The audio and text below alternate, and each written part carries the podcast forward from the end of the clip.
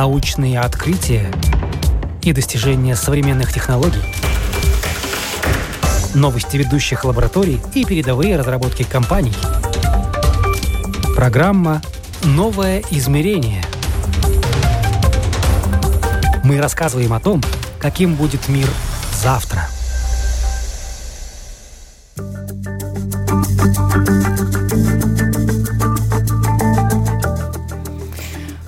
Учителя в нашей жизни, как много от них зависит, особенно в школе. Они могут заинтересовать предметом настолько, что для взрослой жизни это покажется таким совершенно четким рецептом э, на вопрос, а кем быть и чем заниматься. Учеба может быть интересной и может быть захватывающей.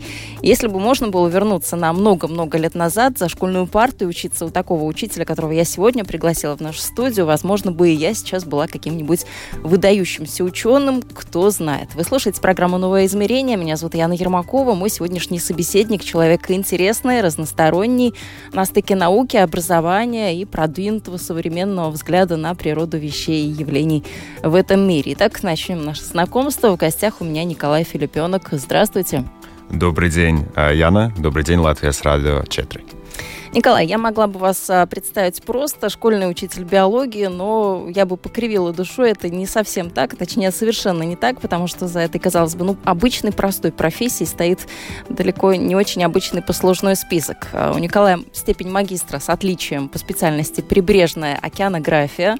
Далее, когда два года Николай учился за границей, он стал лауреатом национальной премии «Студент года» и был отмечен в номинации «Лучший иностранный студент года».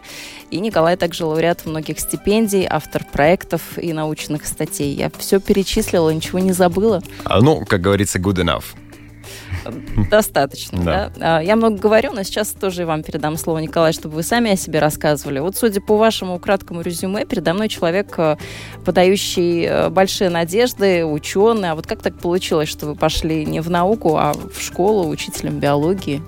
Мне достаточно часто задают этот вопрос, и э, он вполне логичен.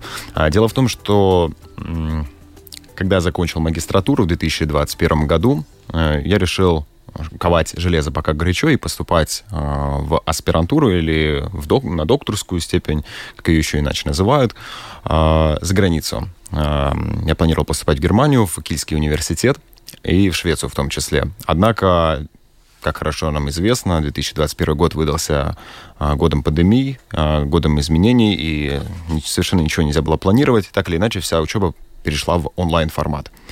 А, я являюсь крайним противником онлайн-обучения. Во-первых, не только с теоретической точки зрения, но и с практической. Я вижу это по успеваемости и в том числе своей, и в том числе успеваемости своих учеников. А, поэтому я принял решение, что не будем торопиться, тем более и так 6 лет учился в формате нон-стоп. Сначала бакалавр, потом магистратура.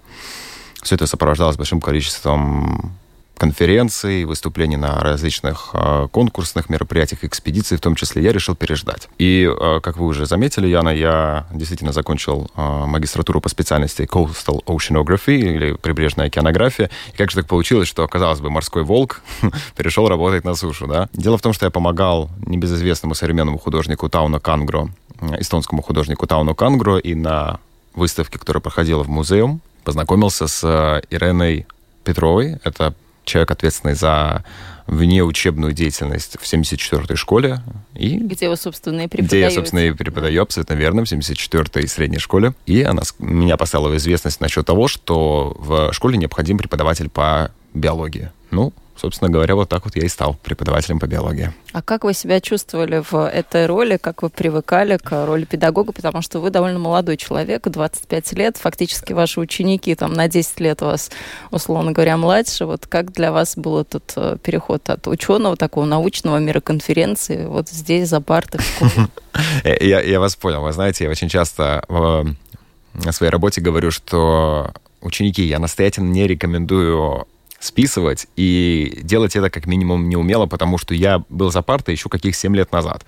У нас с вами отличает, ну, не, не, так, много, не так много моментов, не так сильно, не такие ярко выраженные у нас отличия. Но, с другой стороны, э, тяга к преподаванию у меня была еще в школе. Мне очень нравилось э, выступать публично перед своими учениками, перед своими учениками, перед своими одноклассниками. А, я работал как э, репетитор, будучи сам еще школьником, помогал и одноклассникам, и знакомых из других школ. Э, репетиторствовал, когда учился в университете, поэтому, скажем, наставничество и менторство мне всегда импонировало. То есть для меня это не чуждо было. И вы знаете, я, я учился в Европе, э, работал с американскими студентами, даже еще каких несколько месяцев назад был assistant. Э, ассистент да, да, да, ассистент профессора в университете US Дэвис. Это в Калифорнии, в Сакраменто, если быть точным. Ну, рядом с Сакраменто. И, вы знаете, у них э, такой подход, как менторство, то есть такого наставника, старшего брата, старшего такого товарища, который, если что, поможет студентам, поможет эм, начинающим. Движение амбассадоров, вот, это звучит, это имеет достаточно такое очень древнее развитие в Германии, например, и вообще в таком европейском образовании. Поэтому, знаете, мне очень нравится, чем я занимаюсь. Я э, действительно иду на работу с большим удовольствием. Потому что это как бы и не только возможность себя реализовать как человека, но и возможность поучиться у младших. А поучиться есть чему, потому что молодежь сейчас тоже интересная, продвинутая, и иногда действительно что-то они как-то видят совершенно другим углом. Давайте еще один момент тоже отметим. А как вообще вас в биологию-то потянуло? Кто на вас так повлиял, вас э, в эту привел сферу? Начиная с восьмого класса меня очень сильно начали интересовать а, естественные науки, химия, биология. Это были мы одни из самых любимых предметов в школе. По этим предметам у меня всегда были очень высокие оценки. Возможно, сказался тот факт, что в начальной школе у нас был предмет природоведения, и меня очень заинтересовал и предмет, и преподаватель в том числе. Анатолий Анатольевич, который вел в 63-й школе, которую я заканчивал, предмет Дабаза Нибас. В моей семье с маминой линии очень много людей занимаются медициной. Моя мама работает в офтальмологии, в поликлинике. А множество моих родственников работают либо заведующими отделений, а, либо в хирургических отделениях. Моя мама украинка, и а, ее родственники, они работают, прям до сих пор работают в Киеве и в других городах Украины. Поэтому, возможно, тут немножечко сказался тот факт, что моя семья занималась медициной, а какая медицина без биологии, какая биология без медицины. Ну да, тут все связано. Я знаю, что как-то вы очень необычно ваши уроки так э, строите. Возможно, и вот этот э, ваш пример, может быть, э, будет тоже готовить какие-то новые кадры для наших биологических факультетов и химических факультетов наших вузов. Как вы так пришли к этой золотой середине, когда у вас и развлечения, с одной стороны, есть, то есть вы очень много mm-hmm. клипов показываете, вы какие-то обсуждаете отрывки с конференции ведущих мировых спикеров TED Talks, какие-то мемы рассматриваете. То есть это то, что молодежи так э, близко. У вас даже медитации, какие-то такие вот минутки есть. Как вы э, за столь короткий срок, вот фактически с октября вы преподаете, вы пришли вот к такой системе авторской, сборной. Я так понимаю, вы понадергали отовсюду по чуть-чуть таких интересных образовательных историй, моментов. Мне очень нравится высказывание Пабло Пикассо, что гениальные художники, они воруют. И в какой-то степени я считаю, что если ты видишь, что где-то та или иная методика работает. Зачем изобретать колесо, если возможно ее попытаться, ну, подчеркиваю, адаптировать под условия. Все-таки, как бы то ни было, я обращал внимание, какие методики работают в других странах, а это разница менталитетов, разница подходов, разница э, культурной среды, а разве, разница восприятия и так далее. Поэтому, э, вот к слову тому, чему меня учат мои ученики, я занимался естественной наукой, поэтому на своих учениках, как бы это цинично и странно не звучало, я провожу тоже эксперименты, я смотрю, какие методики работают, какие нет, какие являются эффективными, а какие нет. И по поводу медитации, я помню, я проводил открытый урок, когда учился в университете, я занимался экопросвещением, состоял в экологической студенческой организации, и периодически мы ездили в школы или в другие учебные заведения, даже помню, как-то на заводе выступали а, с лекциями по, на тему экологии. И одна из лекций была предоставлена Всемирной организации дикой природы, ВВФ, и у них в презентации, которую они предложили на своем сайте, был отдельный файл, который был посвящен а, звукам, которые издают киты во время коммуникации. И я почитал методичный документ, было написано, а, выключите свет в кабинете, а, поставьте вот эту вот аудиодорожку, как общаются киты, и попробуйте вот настроить и представить, что вы кит там, скажем, где-нибудь в Баренцевом море или там в Северо-Ледовитом океане, да. И то есть такие методики, они позволяют э, погрузить учеников э, не только в предмет, но и вообще в биологию как таковую. Например, там вторая дорожка была связана с тем, какие звуки издают тяжелые танкера, например, и вообще судна как таковые, которые так или иначе ну, сбивают и мешают коммуникации китов. Это может звучать, конечно, как бред сумасшедшего, но, с другой стороны, в природе все на порядок сложнее, на порядок тоньше, чем мы можем себе представить. А по поводу моей методики, вы знаете, в самом начале своим ученикам я сказал, что если вы хотите повысить свою успеваемость, или вообще хотите в чем-то преуспеть, я говорю своим ученикам, что самая главная ценность – это любовь. И я придерживаюсь этого постулата, и вы знаете, что когда человек испытывает чувство влюбленности, с точки зрения нейробиологии, в его головном мозге происходит выработка таких гормонов, как окситоцин, дофамин и другие нейромедиаторы, серотонин в том числе. А окситоцин и дофамин – это гормоны восприятия, гормоны ощущений, гормоны эмоций. Когда а, в организме человека происходит синтез а, перечисленных гормонов, человек становится невероятно восприимчивым. Ну, то есть, вы знаете, вот выражение «иду на работу с огоньком, с любовью». То есть человеку потенциально нравится, чем он занимается. Поэтому я хочу донести до учеников, что полюбите то, что вы делаете, и вам никогда не придется работать. Вот я как раз хотела спросить, а что же школьник может полюбить в школе на уроке? Казалось бы, школа урок э, каждый школьник воспринимает как ну, такую обязаловку, которая не очень нравится, которая вот превращается в рутину и ничего интересного. Я иногда своим ученикам говорю, ну попробуйте, например, влюбиться в преподавателя, попробуйте влюбиться в сам предмет, попробуйте влюбиться в выдающуюся личность, а, допустим, там, выдающуюся выдающегося ученого или выдаю, выдающегося э, творческого деятеля. То есть э, создать некий такой эталон, создать некий такой цель, вот установить себе таргет, цель как раз, мишень, и попробовать культивировать положительные эмоции, связанные там с, либо с человеком, либо с предметом, не знаю, там с таблицей Менделеева, почему нет, или там, скажем, с э, деятельностью Кюри, Марии Кюри и ее, ее мужа. Касаемо еще деятельности, я своим ученикам показываю, что биология, например, вот с девятым классом мы изучаем анатомию, что биология это не просто там вот человеческое тело, где вот кишечник, он функционирует так, а вот сердце, оно функционирует так. А, я помню, что когда я учился в школе, у нас были вообще черно-белые учебники, и ничего, все равно было увлекательно и занимательно. Ну, например, своим ученикам, когда мы проходили работу иммунной системы, я поставил им видео, а, видео Кембриджского университета, они предоставили любопытное, а, любопытный видеоряд, связанный с тем, как Т-лимфоцит захватывает раковую клетку. То есть там был интересный маркер, они подсвечивались, и был продемонстрирован процесс фагоцитоза, то есть захвата. Т-лимфоциты, они наши, а, это полицейские нашего организма, у них есть свои подразделения, есть сыщики, есть те, которые разыскивают потенциальных а, а, вредителей, потенциальных незваных гостей, есть непосредственно те, кто ликвидирует и так далее.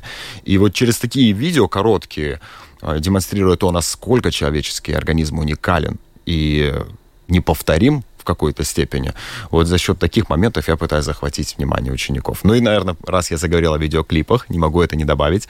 Я в свое время был большим поклонником VH1 и MTV. И вы знаете, э, ну, многие клипы, например, э, клип группы э, Fatboy Slim Right Here, Right Now, там демонстрируется в какой-то степени так, в пародийном ключе эволюция человека от простейшего до современного человека Homo sapiens sapiens. И то есть мы смотрим какие-то клипы, уже интересно да, и музыка, и ты смотришь клип, ты не только качаешься под такт музыки, но еще и понимаешь, а, здесь изображен антропогенез, интересно. Или, допустим, я им показывал клип а, группы Tool, это progressive metal, там клип связан с э, таким явлением, как, допустим, создание сверхвидов и влияние инвазивных видов. А что такое инвазивные виды? Вот вы это, ученики, возьмете и загуглите. Кстати, тему клипов продолжим. У нас есть небольшой такой а, звуковой кусочек. Вы очень активный а, в социальных сетях, в частности, в ТикТоке, насколько я помню, в Инстаграме. И очень часто выкладываете какие-то такие вещи, связанные, с одной стороны, с учебой, с учебным процессом, а с другой стороны, вроде бы как они о музыке, вы и рэп читаете. Так что вот сейчас попрошу нашего оператора предоставить нам такой один из образцов. Некоторые мои ученики спрашивают, сколько будет вариантов на итоговой контрольной работе. One, two, three, and to the four. Snoop Doggy Doggy like the Drake inside the door. Ready to make an entrance to back and up. Cause we got about to rich it up. Give the microphone first so I can bust like a bubble. To the Long Beach together, yeah, you know you're in trouble. Ain't a G thing, baby. Too low, double D, so we crazy. That road is the label that pays me. I'm favorable, so please don't try to fade it. But I'm back to the lecture at hand.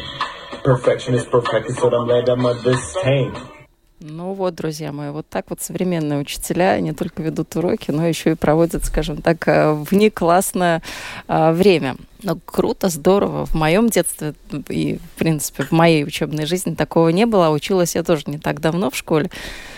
Я бы была счастлива, если бы вот так э, мой учебный процесс был построен. А насколько вот эти социальные сети и коммуникация в социальных сетях э, иерархию рушат, что вы вроде как учитель, авторитет, а не ученики, но вы посмеяться можете на уроке и какие-то такие вот мемы обсудить? Ну, вы знаете, допустим, те же мемы, а, я предложил в следующем формате их обсуждать. А, раз в две недели у нас есть рубрика «Наука и мемы». То есть мемы должны быть не э, просто абы что, а мемы должны быть обязательно связаны с естественной наукой. То есть Хорошо, если не связаны с химией, не вопрос. Я и химию периодически преподаю как, э, там, скажем, на замене и работаю как частный преподаватель. Так вот, э, ученики должны найти мемы э, или вайны, или анекдоты из одноклассников, в общем, все что угодно. Но это должно быть связано с естественной наукой, и ученики должны обосновать, в чем же, так сказать, цимус, а в чем же юмореска. И по поводу субординации. Субординация очень важный момент. Это тот базис, на котором строится наша коммуникация, потому что я могу перед учениками хоть выплясывать сертаки, но, опять-таки, стопроцентной эффективности я, и не, я не добьюсь. Да и не надо, потому что не всем интересна биология. Будем откровенны. Далеко не всем интересны предметы, и многие ходят только потому, что надо. Кто-то ходит потому, что нужна э, оценка. Есть честолюбивые, допустим, отличники, которые учатся достаточно хорошо и прилежно на моих предметах, но когда мы с ними беседуем, так сказать, это-тет, они говорят, ну, Николай, мне не сильно любопытна биология, я не планирую этим заниматься в будущем. Но, опять-таки, я ценю отношения, я ценю старания и ценю самоотдачу ученика к своему предмету. Понимаете, а, по поводу вот а, той же субординации и дистанции. На своих уроках я говорю, что ученики, мы с вами не друзья, не приятели, не враги.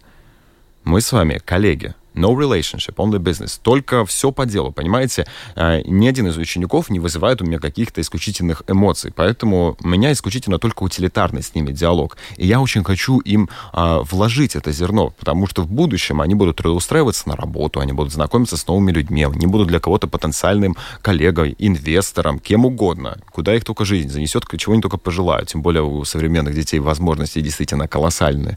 Но это тоже имеет свои подводные камни. Так вот, чтобы в будущем их не постигло разочарование, а, разочарование там, как говорится, классическая схема ожидания и реальность, я желаю им внушить вот этот момент только по делу даже с любимым человеком все равно необходимо придерживаться определенных, скажем, порой даже переговоров. Ну, опять-таки, это мое мнение, но я уверен, что это в будущем им поможет. Ну, вы вообще много с ними говорите, с учениками а, обо всем, не только о предмете, но и о жизни, но еще вот, что касается учебы, вы обязательно говорите фразу, что вы взяточник. Но при этом расшифровываете, мне, кстати, это очень понравилось, расшифровываете, что вы взятки принимаете не просто вот в обычном нашем понимании, а в виде знаний, в виде амбициозности. Это как? Я Яна, я действительно самый настоящий взяточник, пускай все радиослушатели, в том числе, надеюсь, мои ученики это слышат, но действительно я самая лучшая и единственная взятка, взятки, которые я принимаю, это знание, уважение, амбициозность и личностные качества. А, в Европе в Америке ценится не только исключительно знания, Знания, естественно, важны. Это то, ради чего ученики ходят в школу. Но важнейший аспект — это личностные качества. Согласитесь, что бывало такое, что на экзамене, ну, перенервничал, не выспался, ну, забыл, вылетело из головы. А, мне во время учебы и вообще жизнь не предоставляла вторые шансы. И я каждый раз вспоминаю, когда мне предоставля... были предоставлены вторые шансы, я задумываюсь, а почему я не могу предоставить второй шанс ученику?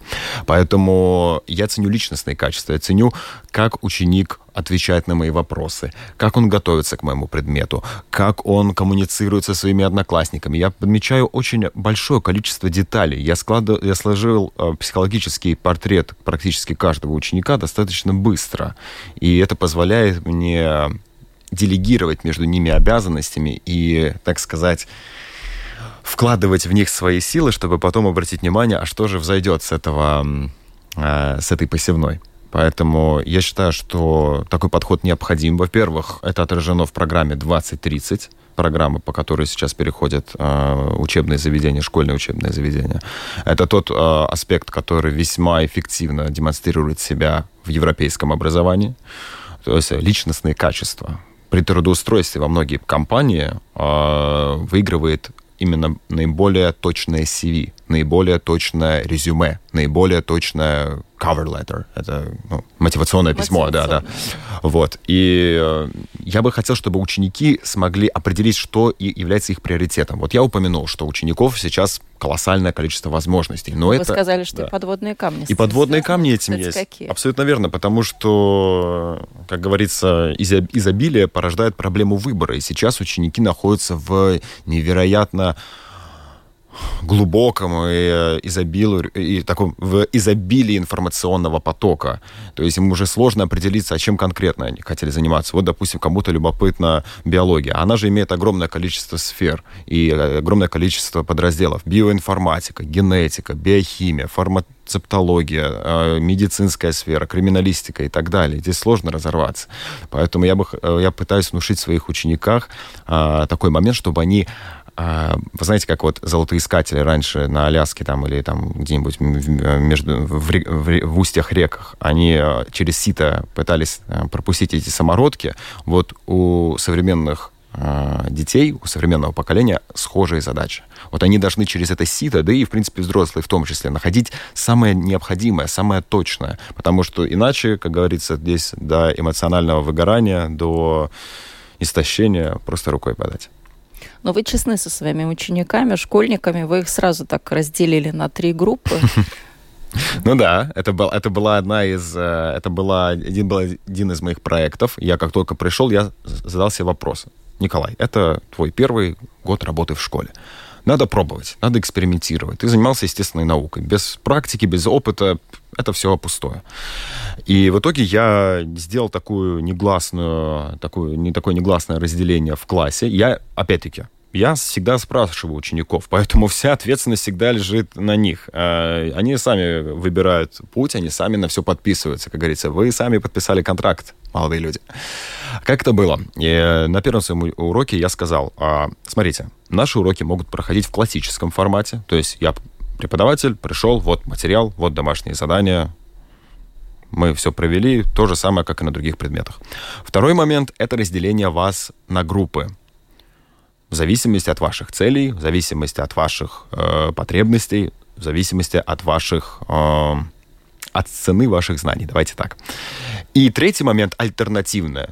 Это ваше собственное видение, как вы представляете, как будут проходить уроки. То есть вы можете на следующий урок мне прийти и сказать, Николай, мы видим наши уроки по биологии вот в таком формате. Я скажу, без проблем, давайте придем к консенсусу и будем проводить так. Почему бы нет? Это же их урок, это же их знания. Они должны брать на себя ответственность, я считаю.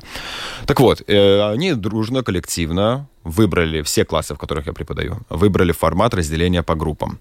Э, Разумеется, у нас проходило все в общей аудитории, у нас проходило все в одном классе, но у меня было три категории. Первая категория — это троянцы. А в Америке и во многих других странах пятибальная система. Только в Америке там буквы еще ставят в школе. А, И поэтому трояк, переводя в латвийскую систему, это у меня была пятерка. Я ниже пяти не ставил. Ну, как-то не солидно заканчивать э, четверть с четверкой. Поэтому на пятерку можно было всегда договориться. И троянцы — это те, которые получали свою, свой пятак.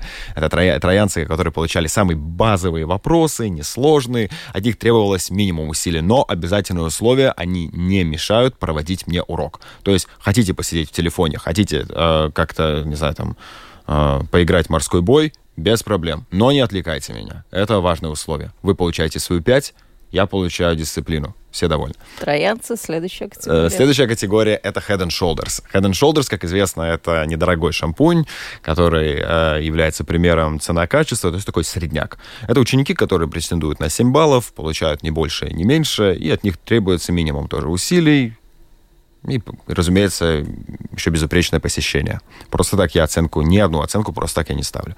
Ну и третья группа, группа, с которой мы э, беседуем и спорим чаще всего, это головорезы. Головорезы — это э, те ученики, которым нужна оценка вы, от 8 и выше. А почему головорезы? Потому что это так или иначе, либо ученики, которым нужна хороший балл для хорошего аттестата, либо, скажем, те, которые планируют заниматься биологией. А те, кто планирует в будущем заниматься биологией без работы скальпелем или, как минимум, без макетов человеческого тела, костей, органов и там препарирования а, животных, там, червей или, скажем, лягушек, без этого никак. Кстати говоря, а, препарирование лягушек является очень распространенным а, очень, очень распространенной методикой в Штатах.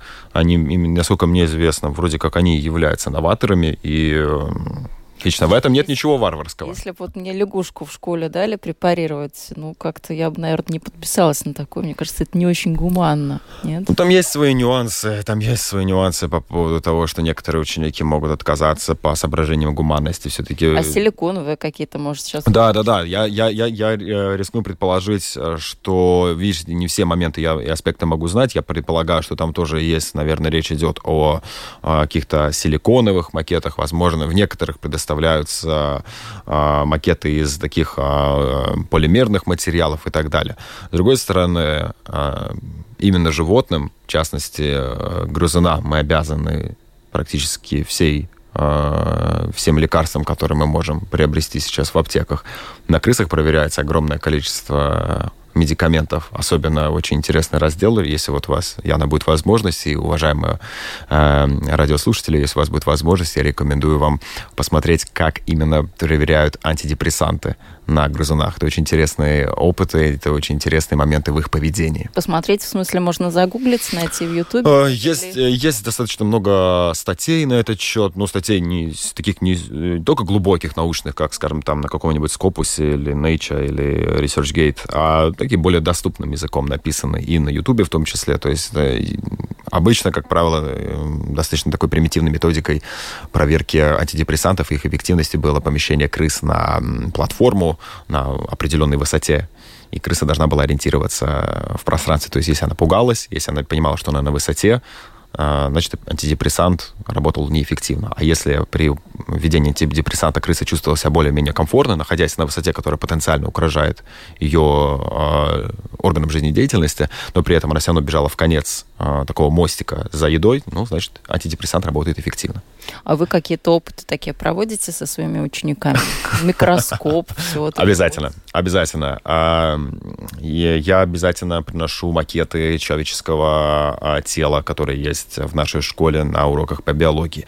Я показываю это ученикам младших классов, показываю, предоставляю возможность поглядеть в микроскоп вообще всем желающим. Я когда добрался до микроскопа и настроил его, я сделал такой негласный клич по школе, сказал, ученики, если вы просто хотите посмотреть на то, как выглядит скажем, костная ткань под микроскопом или как выглядят эритроциты под микроскопом, без проблем, пожалуйста, подходите на перемене, посмотрите, увидите, что мир человеческого тела гораздо увлекательнее, чем мы можем себе об этом представить.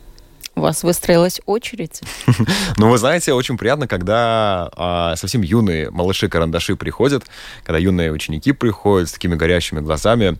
У меня, знаете, был потрясающий опыт. Я а, заменял преподавателя по Даба Зынибас а, в шестых классах, и с шестым классом мы слушали то, какие звуки фиксируют Voyager и космические корабли в, в космосе, в космическом пространстве, как звучит вообще космос.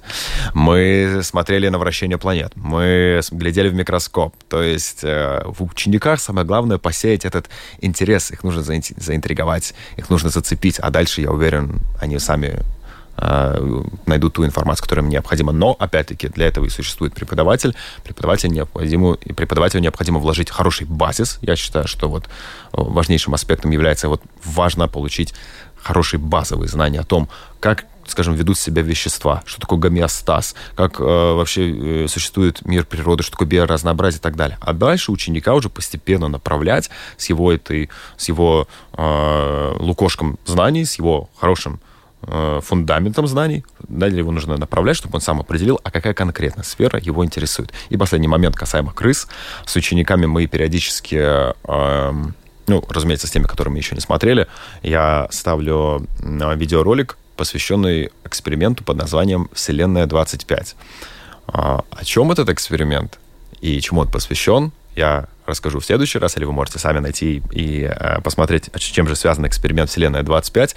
Э, забегая вперед, хочу сказать, что это невероятно актуальный и весьма современный эксперимент для реалий современного человека. Вот вы нам только что предложили прогуглить, поискать самим. Это такая ваша фишечка, как да, я понимаю, да. потому что вы это часто предлагаете и своим а, ученикам.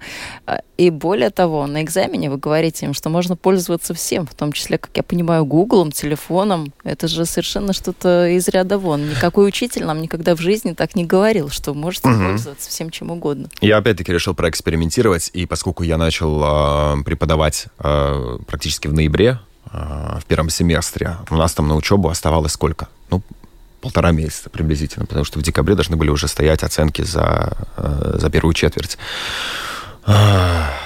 у учеников практически не было преподавателя по биологии, ну и я решил сделать им такой мини-экзамен. Разумеется, экзамен это была чистая формальность, чистое название.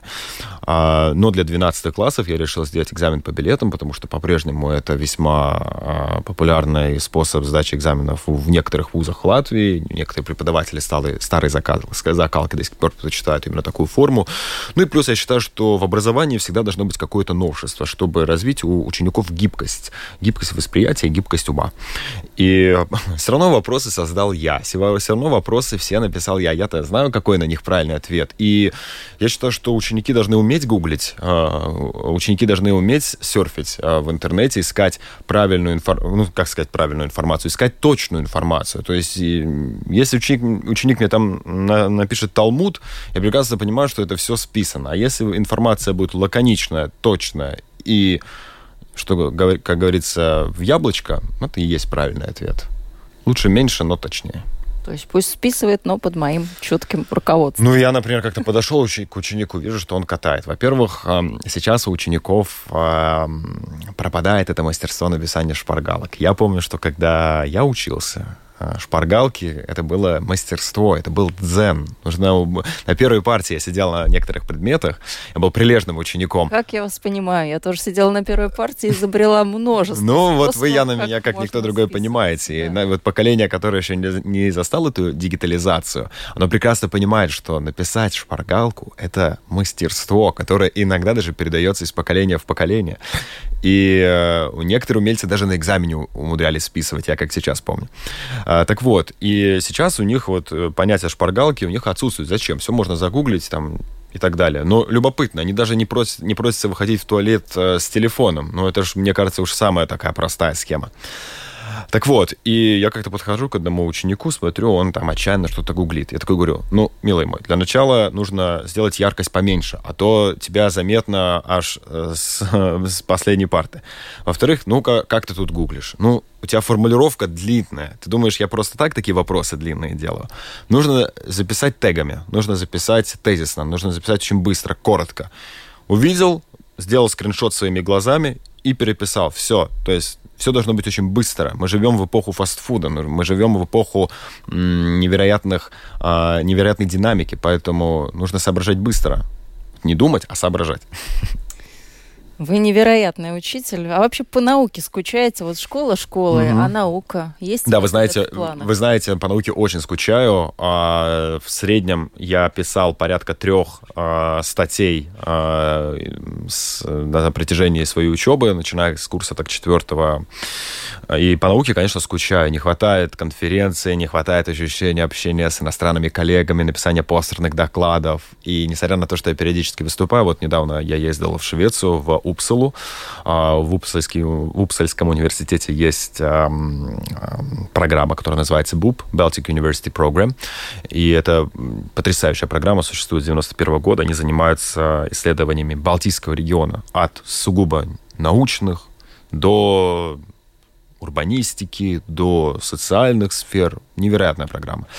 И мы ездили, обсуждали моменты грядущих конференций, грядущих мероприятий, и э, такая легкая ностальгия, конечно, посетила. Такой думаю, да, не хватает, конечно, сейчас э, написать какую-то статью, там, связанную с теми донными осадками, которые вот я писал, допустим, когда выпускался из магистратуры, или статью там, посвященную, скажем, экологическим факторам. Но, вы знаете, я сейчас обучаюсь, э, я считаю, что в мире крайне необходимо быть гибким и антихрупким, Кстати, могу порекомендовать книгу Насима Талеба «Антихрупкость». Достойное чтиво. Это его же «Черный лебедь», по «Черный лебедь», да. «Антихрупкость» — это все его детище, это его плод интеллектуальной собственности и интеллектуальной деятельности. Так вот, по поводу статей, и по поводу э, гибкости. Вот сейчас я занимаюсь э, педагогикой, сейчас я преподаватель. И у меня уже сейчас есть идея, о чем бы я посвятил свои статьи.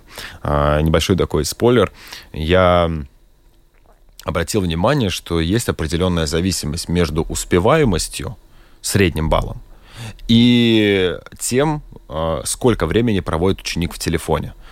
Это звучит максимально очевидно, но с точки зрения науки все равно необходимо обосновать, предоставить статистику, поэтому я думаю, я посвящу свою предыдущую статью об этом. Ну и, разумеется, еще внесу в статью свои методы, которые э, работают, которые оправдали себя в учебе, а какие работают, ну, скажем, малоэффективно. Ну, вот это, кстати, тоже хорошая для нас зацепочка на следующую программу и на следующую тему, так что об этом мы с вами тоже обязательно в эфире поговорим, обстоятельно, серьезно, а, с примерами. Ну, а вообще хочу сказать, что вы действительно самый необычный учитель, которого я только встречала в своей жизни, потому что профессия подразумевает, что а, в сфере образования довольно часто приходится какие-то вопросы выяснять интересные.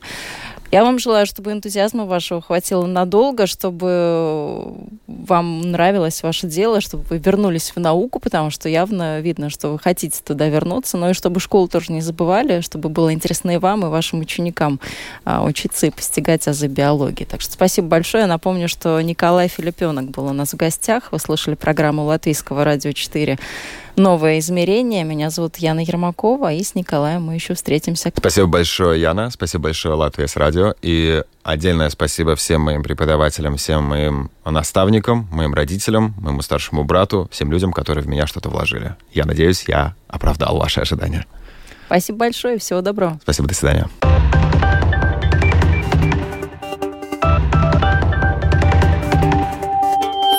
Научные открытия и достижения современных технологий, новости ведущих лабораторий и передовые разработки компаний. Программа «Новое измерение». Мы рассказываем о том, каким будет мир завтра –